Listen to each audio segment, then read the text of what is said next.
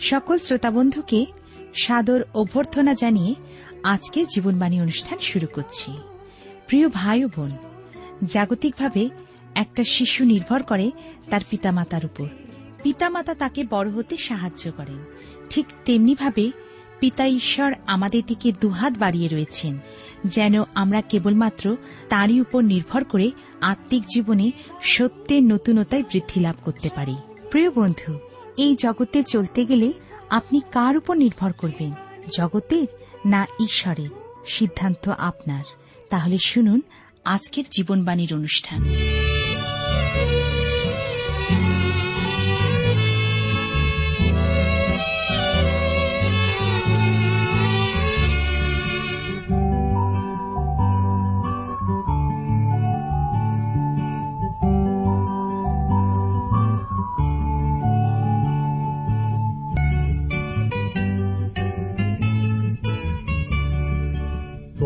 পেয়েছি স্মরণ, তুমি সত্য পথ জীবন। অশেষ তোমার মহিমা, মোরা তোমায় করেছি বরণ।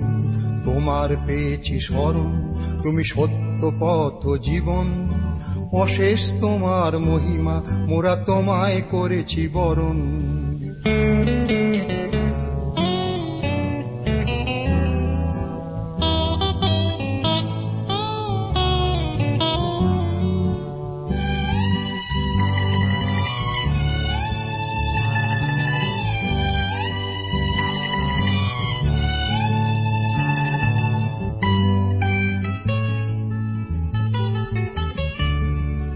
তোমার রক্তে সূচি ও শুদ্ধ হয়েছি।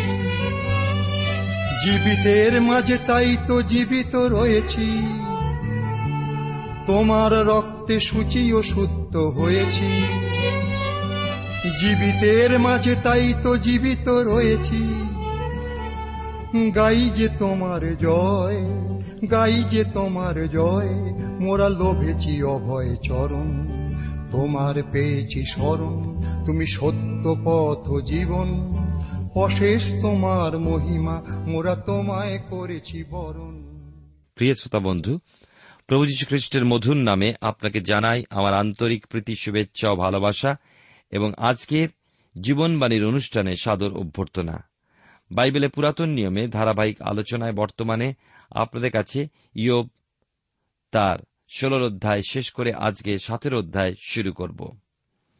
আপনি নিশ্চয়ই বাইবেল নিয়ে প্রস্তুত হয়ে রয়েছেন। যদি না হয়েছেন, চটপট আপনার বাইবেলটি নিয়ে প্রস্তুত থাকুন। আজকের আলোচনায় আপনি যেন যোগ দিতে পারেন এবং ঈশ্বরের বাক্য আমার সঙ্গে আপনিও পাঠ করতে পারেন এবং দেখবেন তার মধ্যে এক অসীম আনন্দ খুঁজে পাবেন।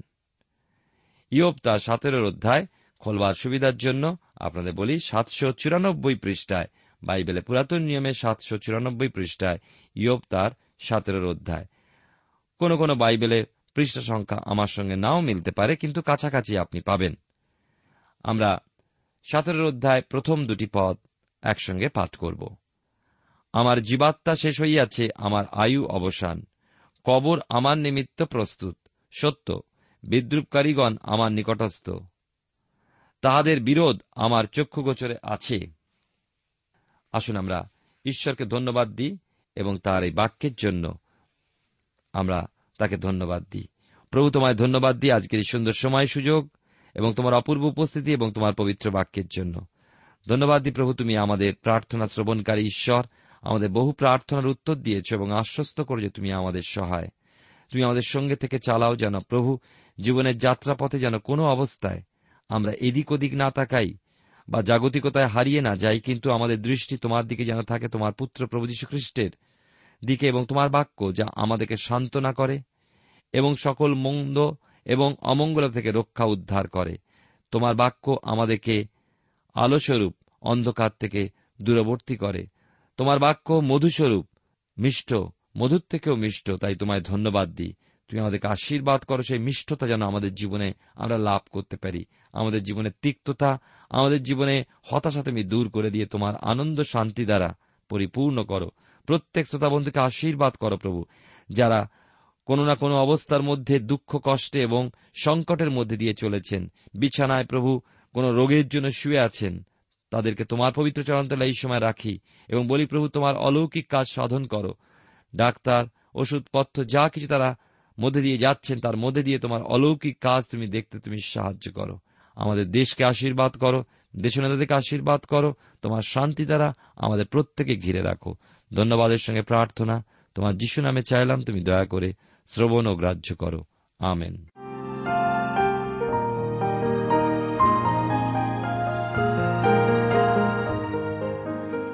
প্রিয় শ্রোতা বন্ধু, আপনি জীবনবাণীর অনুষ্ঠান শুনছেন। আর এই অনুষ্ঠানে আমি আপনাদের কাছে ইয়োপ তার সতেরো অধ্যায় প্রথম দুটি পদ পাঠ করে শুনিয়েছি। আমরা দেখছি যে ইয়োবের তিন বন্ধু এসে তার বিরুদ্ধাচরণই করেছে, তাকে সান্ত্বনা দেওয়ার বদলে। তাকে দোষী করে চলেছে।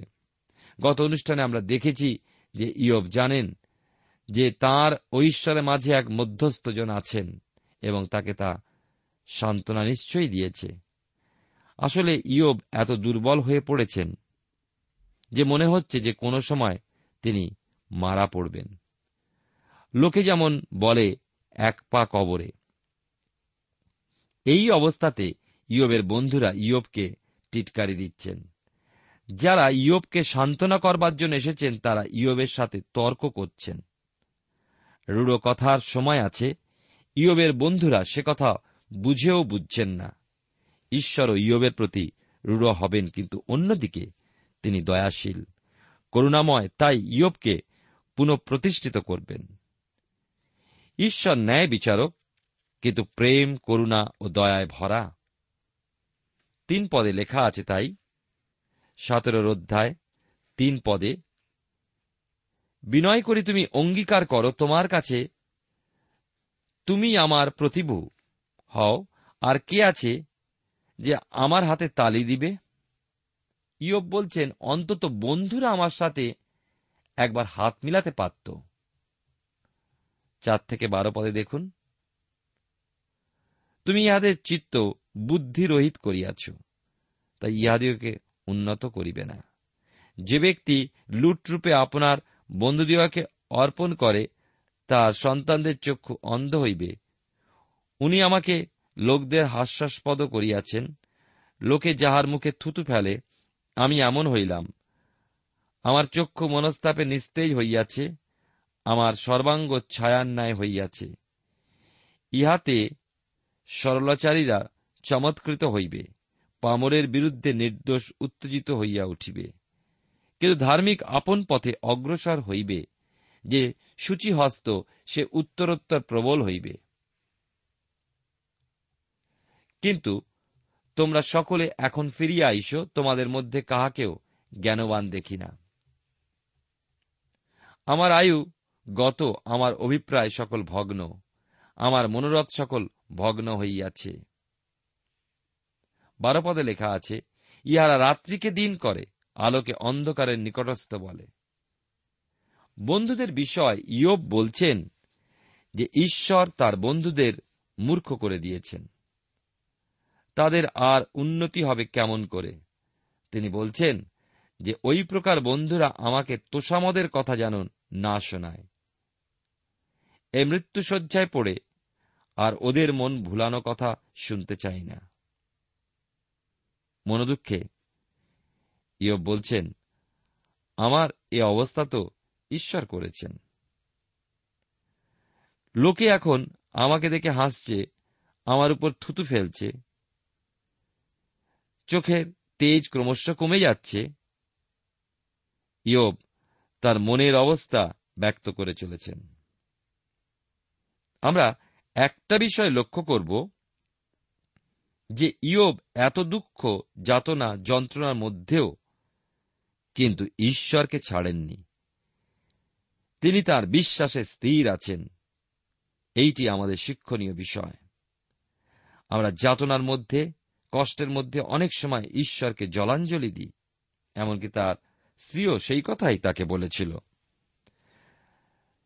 সতেরোর অধ্যায় থেকে আমরা আলোচনা করছি, ইয়ব তার সতেরোর অধ্যায় আমরা এখন শেষ অংশটি পাঠ করব, অর্থাৎ ১৩ থেকে ষোলপদ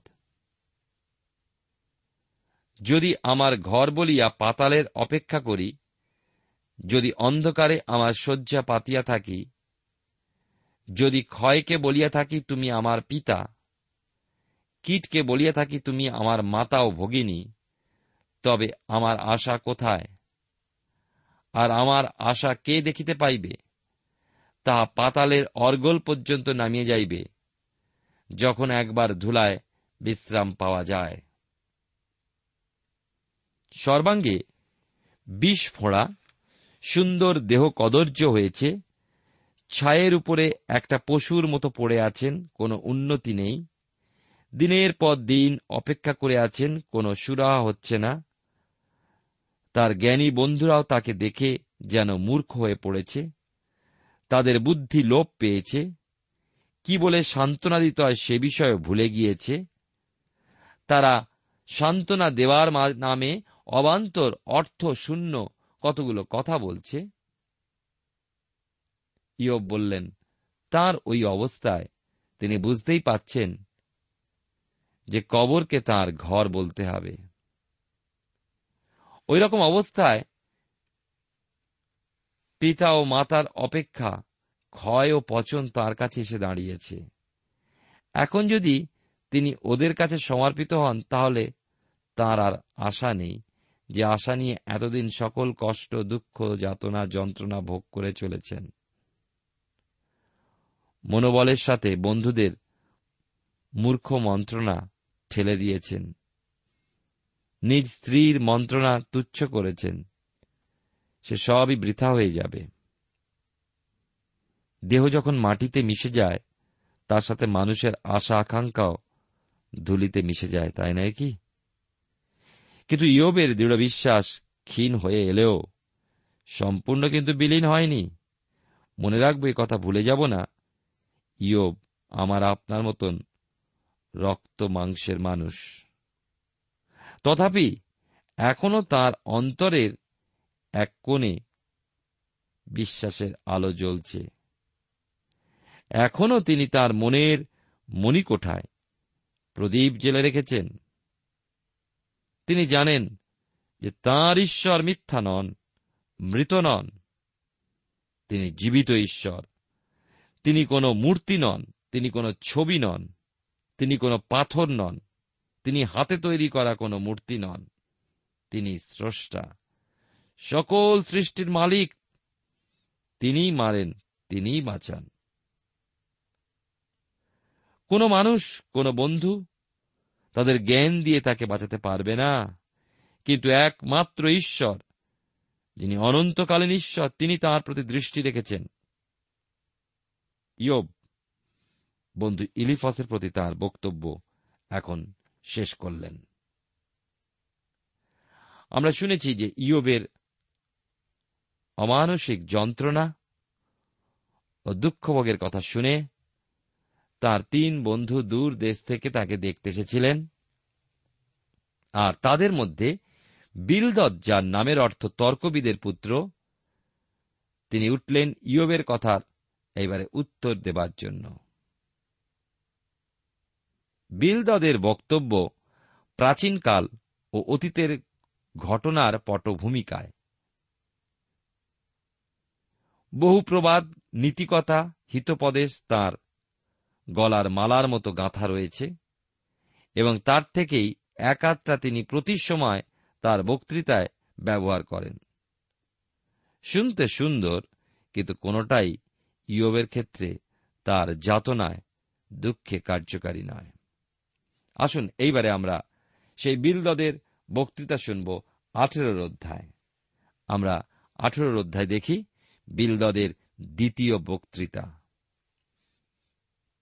প্রথম তিনটি পদ পাঠ করি। লেখা আছে পরে, সুহিও বিলদত উত্তর করিয়া কহিলেন, তোমরা কতকাল বাক্য ধরিতে জাল পাতিবে?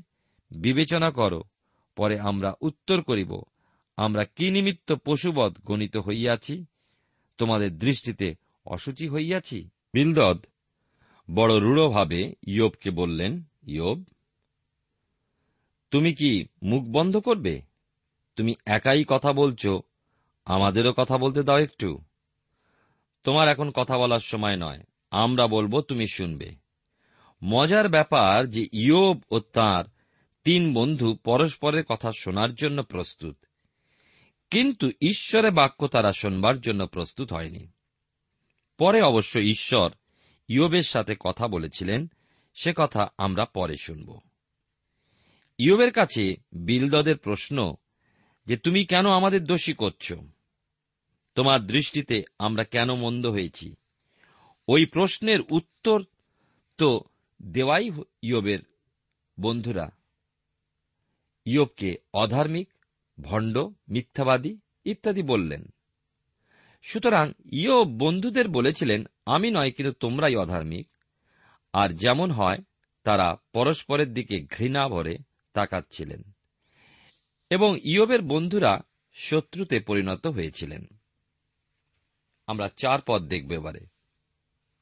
লেখা আছে এখানে, তুমি তো ক্রোধে আপনাকে বিদীর্ণ করিতেছ, তোমার নিমিত্ত কি পৃথিবী ত্যাগ করা যাইবে? শৈলকে কি সস্তান হইতে সরানো যাইবে? বিলদদ প্রশ্ন রাখলেন, ইয়বের প্রতি, ইয়ব, বলো দেখি, ঈশ্বর কি তোমার ইচ্ছামতো এই বিশ্বকে চালাবেন? বিলদদের প্রশ্নের বিষয় হল যে আদিকাল থেকে ঈশ্বর বিশ্বকে যেভাবে চালাচ্ছেন, সেইভাবেই এই পৃথিবী চলছে। তুমি এখন ফাঁদে পড়েছ, তাই তোমার এত রাগ। আঠেরো অধ্যায়। আমরা আলোচনা করছি ইয়োব তার আঠেরো অধ্যায় এবং পাঁচ থেকে আট পদে আমরা দেখি, আমরা বিলদদের দ্বিতীয় বক্তৃতা শুনছি। দুষ্টের দীপ্তিত নির্বাণ হইবে তাহার অগ্নিশিক্ষা নিস্তেজ হইবে, তাহার তাম্বুতে আলোক অন্ধকার হইবে, তাহার উপরিস্থ প্রদীপ নিবিয়া যাইবে, তাহার বলের গতি খর্ব করা যাইবে, সে আপনার পরামর্শ দ্বারাই নিপাতিত হইবে। সে তো আপন পাদসঞ্চারে জাল মধ্যে চালিত হয়, সে ফাঁসকলের উপর দিয়া গমন করে। যত কথাই বলা যাক না কেন কোনো কথাই ইয়োবের কাজে লাগল না। বিলদদ বললেন, ইয়োব, তুমি এখন জালে আটকা পড়েছ। আমাদের জন্য এমন হয়েছে যে কথা নয়, কিন্তু আমরা এসেছি তোমাকে সাহায্য করতে সান্ত্বনা দিতে। অথচ তুমি আমাদের কথা শুনছ না। আসল কথা তোমার মধ্যে গোপন পাপ লুকানো আছে। আর তাই তুমি মাছের মতো জালে বাঁধা পড়েছ। নয় দশ পদে লক্ষ্য করুন, আঠেরো অধ্যায়। তাহার পাদমূল পাশে বদ্ধ হইবে, সে ফাঁদে ধৃত হইবে। তাহার জন্য ফাঁস ভূমিতে লুক্কায়িত আছে, তাহার জন্য পথে কল পাতা আছে। বিল্লদের কথা ইউবের প্রতি যে তুমি যতই চেষ্টা করো, যতই নিজেকে ধার্মিক দেখাও, তোমার জন্য কিন্তু মৃত্যুপাদ বিছানো আছে, আর ওই ফাঁদ এড়াবার আর কোনো উপায় নেই। এগারো থেকে সতেরো পদে এবারে আমরা যাব। লেখা আছে, চারিদিকে নানাবিধ ত্রাস তাহাকে ভয় দেখাইবে, পদে পদে তাহাকে তাড়না করিবে। তাহার বল ক্ষুদায় ক্ষীণ হইবে, বিপদ তাহার পার্শ্বে অবস্থিত থাকিবে।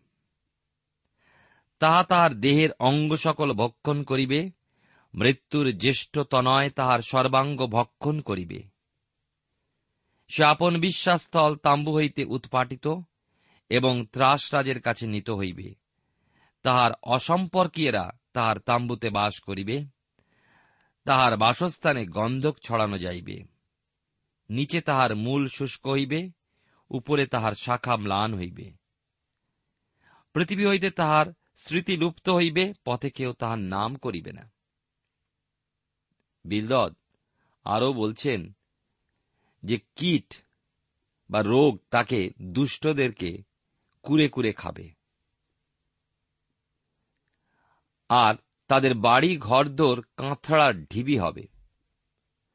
তাদের নাম মুছে যাবে। পরিবার বলে আর কিছুই থাকবে না। আরও বলছেন যে দুষ্টের পুত্র বা পৌত্র কেউ থাকবে না। তাদের পরিবারের বিনাশ দেখে লোক আশ্চর্য হয়ে যাবে। এখন এমনকি ভবিষ্যতেও? বিলদদ দুষ্টদের বিষয় শুনিয়ে ইয়বকে সাবধান করতে চাইলেন। যদিও ইয়বের প্রতি ওইসব কিছুই ঘটবে না। মানুষকে সান্ত্বনা দেওয়া, পরামর্শ দেওয়ার ব্যাপারটা খুব সহজ নয়। আমরা এই সব ক্ষেত্রে চট করে কথা বলতে শুরু করি, আর কথা শুরু করি এই জন্য যে স্থান, কাল, অবস্থা বা পরিবেশ বিবেচনা না করি, সব কিছু মুহূর্তের মধ্যে বিচার করে ফেলি এবং শিক্ষাদান শুরু করি। যেমন আমরা দেখছি ইয়বের বন্ধুদের। তারা প্রত্যেকে মহাজ্ঞানী, ধনী ও নিজ নিজ নগরের বিশিষ্ট জন। কিন্তু ইয়বের অসুস্থতার কথা শুনে তাকে দেখতে এসে প্রথম দর্শনেই ইয়বকে বিচার করে ফেললেন। তার বিষয় সিদ্ধান্ত নিলেন যে ইয়ব অধার্মিক, পাপী, ভণ্ড ও অহংকারী।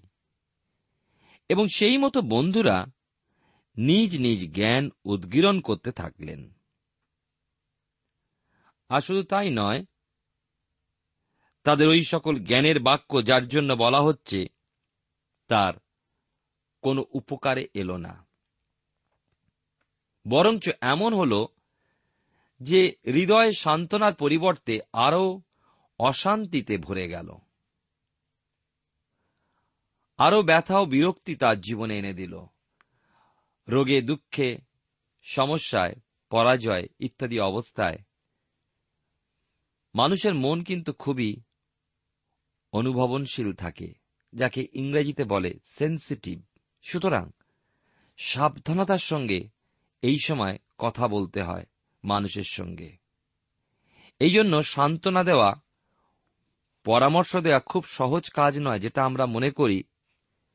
সেটা সহজ কাজ নয়। যদি না আমরা ঈশ্বরে সমর্পিত খ্রিস্টীয় জীবনযাপন করি, তাহলে এই পরামর্শ আমাদের হৃদয়ের অন্তঃস্থল থেকে পবিত্র আত্মা দ্বারা পরিচালিত না হয়ে আমাদের জ্ঞান বুদ্ধি দ্বারা হবে, যার দরুন সাহায্যের পরিবর্তে আমরা মানুষকে আঘাত করি, দুঃখ দিই এবং প্রকাশ করি আমরা তাদের থেকে অনেক ধার্মিক। স্বভাবতই এটা অনেক সময় আমাদের মনে হয়। যতক্ষণ না আমরা সেই দুঃখ, কষ্ট, আঘাতের মধ্যে দিয়ে যাই, ততক্ষণ আমরা উপলব্ধি করি না। প্রভু যীশু সকল যাতনা, দুঃখ, কষ্ট ভোগ করেছিলেন। তাই যারা দুঃখ কষ্টের মধ্যে দিয়ে যান, তাদেরকে তিনি সান্ত্বনা দিতে পারেন। ইয়বের বন্ধুরা ইয়বকে সান্ত্বনা দিতে এসে প্রথম থেকে একই কথা বলতে লাগলেন। ইয়ব হলেন দুষ্ট, অধার্মিক। আঠেরোর অধ্যায় থেকে আমরা আলোচনা করছি। ইয়ব তার আঠেরোর অধ্যায় আমরা এখন শেষ অংশে এসে পৌঁছেছি। অর্থাৎ আঠেরো থেকে একুশ পদ পাঠ করে আমরা এই অধ্যায় আলোচনা শেষ করব। লেখা আছে, সে আলো হইতে অন্ধকারে দূরীকৃত হইবে, সে সংসার হইতে বিতাড়িত হইবে, স্বজাতীয়দের মধ্যে তাহার পুত্র কি পৌত্র থাকিবে না? তাহার প্রবাসস্থানে কেহই অবশিষ্ট থাকিবে না। তাহার দুর্দিনে পশ্চিম দেশীয়রা স্তম্ভিত হইবে পূর্বদেশীয়রা ভয়ে রোমাঞ্চিত হইবে। সত্যই অন্যায়ীদের বসতি এইরূপ। যে ঈশ্বরকে জানে না তাহার এই দশা। এসব কথা দুষ্টদের উদ্দেশ্যেই বলা, আর এর সঙ্গে কিন্তু ইয়বের কোনো যোগ নেই। সন্তানাদির বিষয় বলতে গেলে প্রত্যেক মানুষের সন্তানাদি থাকে, সেটা তাদের আনন্দের বিষয়, অহংকারের বস্তু। তেমনি আবার নিঃসন্তান যারা তারা সারা জীবন দীর্ঘশ্বাস ফেলে কাটায়। আবার দেখা যায় যে ধার্মিকদের অপেক্ষা দুষ্টদের সন্তানের সংখ্যা বেশি। এই ক্ষেত্রে ইয়োব সন্তানহীন, কেননা একসাথে ইয়োবের দশটি সন্তান সবাই মারা গিয়েছে। সুতরাং ওই অবস্থায় বিলদদের কথাগুলো ইয়োবের পক্ষে হৃদয় বিদারক ছিল। বন্ধুরা, ইয়োবকে বোঝাতে পারেনি কেন ওই অবস্থা জানতে পারেনি। দুষ্টতা ভিন্ন আর কোনো কারণ থাকতে পারে, সে কথা তারা অনুসন্ধান করেনি, কারণ তারা ঈশ্বর এবং তার ধার্মিকতা সম্পর্কে অজ্ঞ ছিল। এই অবস্থায় বিলদদ বক্তব্য শেষ করলেন এবং আগামী অনুষ্ঠানে আমরা ইয়বের উত্তর শুনব। আসুন আমরা ঈশ্বরের হাতে সমর্পিত হয়ে প্রার্থনায় চাই এবং আমাদের নিজেদের হৃদয়কে আত্মপরীক্ষার মধ্যে দিয়ে দেখি আমাদের মধ্যে ইয়বের বন্ধুদের ন্যায় অহংকার বা সমালোচনাজনক আত্মা বিরাজ করছে কি? নাকি অন্যকে গড়ে তোলার জন্য, অন্যকে সাহায্য করার জন্য তার দুঃখে আমরা সামিল হই? ঈশ্বর আমাদেরকে সাহায্য করুন যেন তার বাক্য দ্বারা পরিচালিত হয়ে, তার আত্মা দ্বারা আমরা শক্তিযুক্ত হয়ে, তার ইচ্ছামতো পথে আমরা চলতে পারি। প্রেমা পিতা ঈশ্বর, তোমার পবিত্র নামে ধন্যবাদ করি। আজকের এই সুন্দর সময় ও সুযোগ তুমি আমাদেরকে দিয়েছ, তোমার বাক্যের নিকটবর্তী করেছ এবং ইয়বের জীবন এবং তার বন্ধুদের জীবনের মধ্যে দিয়ে তুমি ভালো এবং মন্দ বিষয় আমাদেরকে শেখাচ্ছ, যেন আমরা মন্দগুলিকে ত্যাগ করে সেই ভালোগুলিকে আমাদের জীবনে গ্রহণ করতে পারি। এই পৃথিবীতে তুমি সব থেকে সুন্দর ও পবিত্র এবং তুমি সবকিছুর ঊর্ধ্বে সাহায্য করে যেন আমরা তোমাকে এবং তোমার বাক্য অনুসরণ করতে পারি। আমাদের জীবনের সমস্ত অজ্ঞতা, অধার্মিকতা, অপদার্থতা তুমি সব দূর করে দাও, যেন আমরা তোমার প্রেমে ও শক্তিতে যেন বলিয়ান হয়ে তোমার আত্মা দ্বারা চালিত হতে পারি। তোমার বাক্যের জ্ঞানে আমাদের হৃদয়কে পরিপূর্ণ করো, সঙ্গে থাকো। যিশুর নামে প্রার্থনা চাই। আমেন। গাই যে তোমার জয়, গাই যে তোমার জয়, মোরা লোভেছি অভয় চরণ। তোমার পেয়েছি স্মরণ তুমি সত্য পথ জীবন।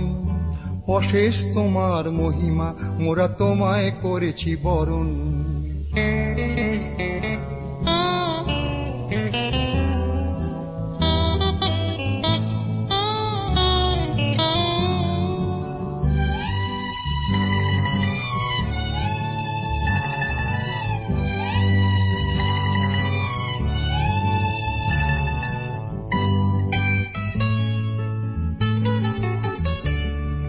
তোমার নিত্য স্নিগ্ধ উজ্জ্বল জ্যোতি। নির্মল করে অনুভব অনুভূতি। তোমার নিত্য স্নিগ্ধ উজ্জ্বল জ্যোতি। প্রিয় শ্রোতা বন্ধু এতক্ষণ শুনে বাইবেল থেকে জীবনবাণীর আজকের আলোচনা। আমাদের অনুষ্ঠান কেমন লাগল? যদি এই বিষয়ে আপনি আরও কিছু জানতে চান এবং আপনার যদি বাইবেল না থাকে তাহলে বাইবেল ছাড়া এই অনুষ্ঠান আপনি কেমনভাবে বুঝতে পারছেন? আমাদের ঠিকানায় শীঘ্রই লিখে জানান। আমরা খুব খুশি হব যদি আপনি চিঠির সাহায্যে বা ফোনে এস এম এস এ অথবা ইমেলের সাহায্যে আমাদের সাথে যোগাযোগ করেন। আমাদের ঠিকানা হল Jibanbani T WR India, post box number এক ছয় নয় দুই পাঁচ, কলকাতা, সাত লক্ষ চৌত্রিশ। আবার বলছি Jibanbani T WR India, post box number এক ছয় নয় দুই পাঁচ, কলকাতা সাত শূন্য শূন্য শূন্য তিন চার। আমাদের ইমেলের ঠিকানা হল Bengali TTV at radio eight eight two dot com আবার বলছি, Bengali TTV at radio eight eight two dot com আমাদের phone number two four three eight double zero four five two four three eight double zero four five এবং আমাদের mobile নাম্বারটা লিখে নিন nine four double three four nine seven two three five আবার বলছি nine four double three four nine seven two three five আজকের সময় এখানেই শেষ। বিদায় নিচ্ছি। নমস্কার।